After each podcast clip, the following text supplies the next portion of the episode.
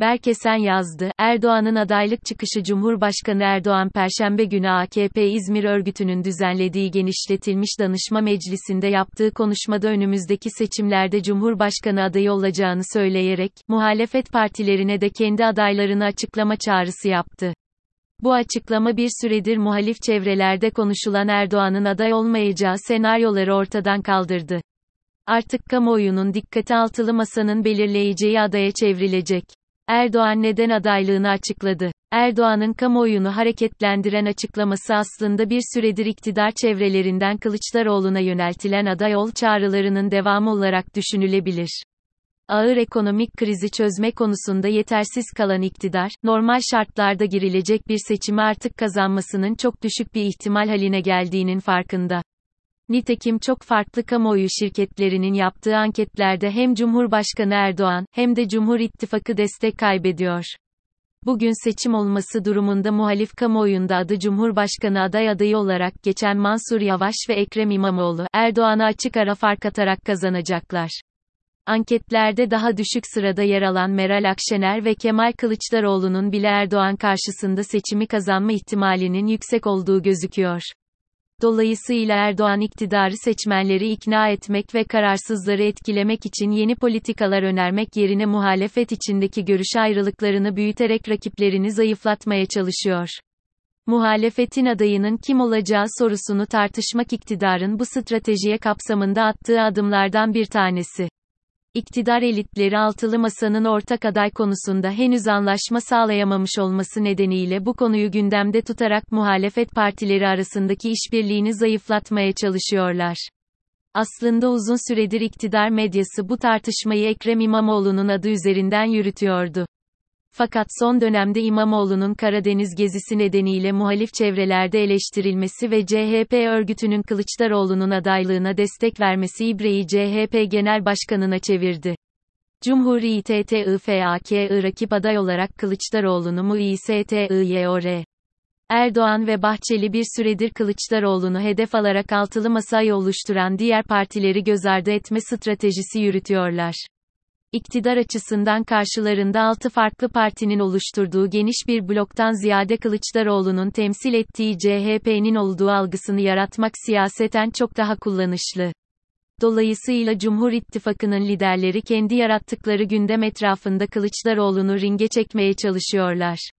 Özellikle Erdoğan'ın gözünde Kılıçdaroğlu 12 senedir iktidar medyası tarafından yıpratılmış, kimi CHP seçmenlerinin bile kerhen destek verdiği ve kendisine karşın seçim kaybetmiş bir lider.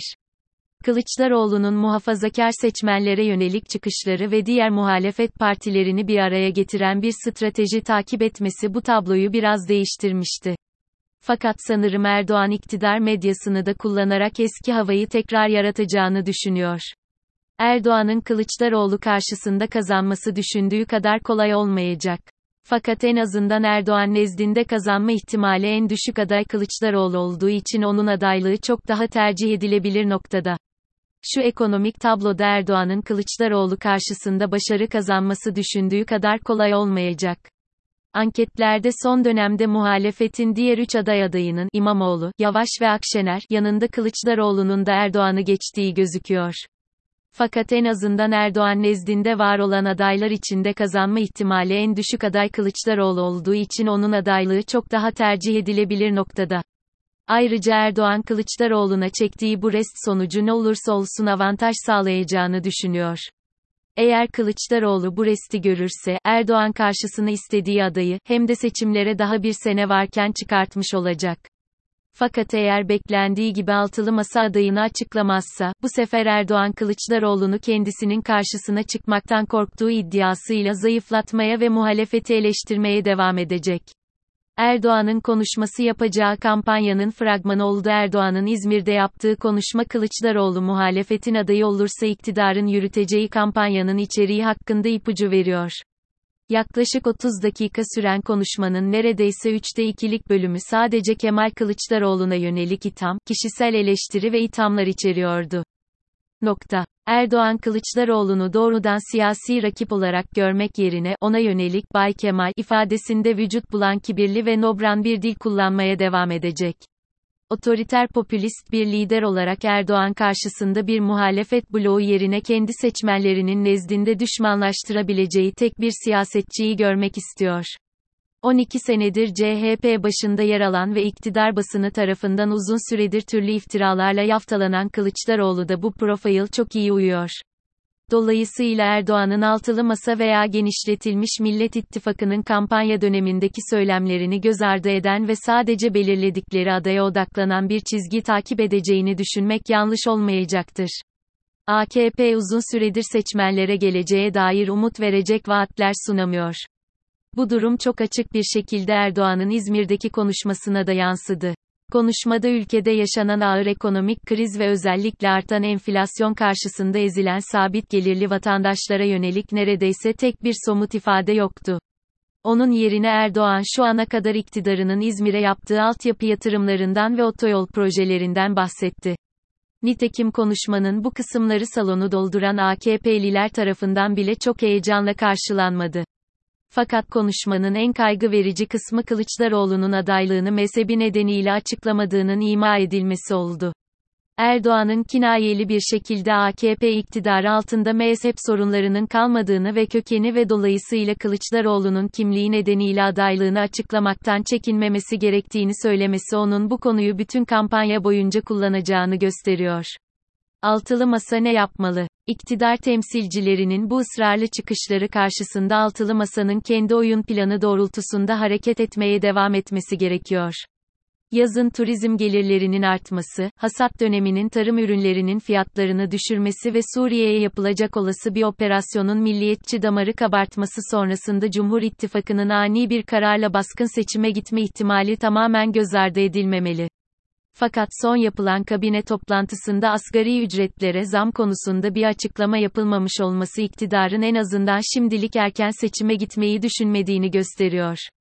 Dolayısıyla en azından sonbahar dönemine kadar adayın açıklanmasının aciliyeti olmayacak.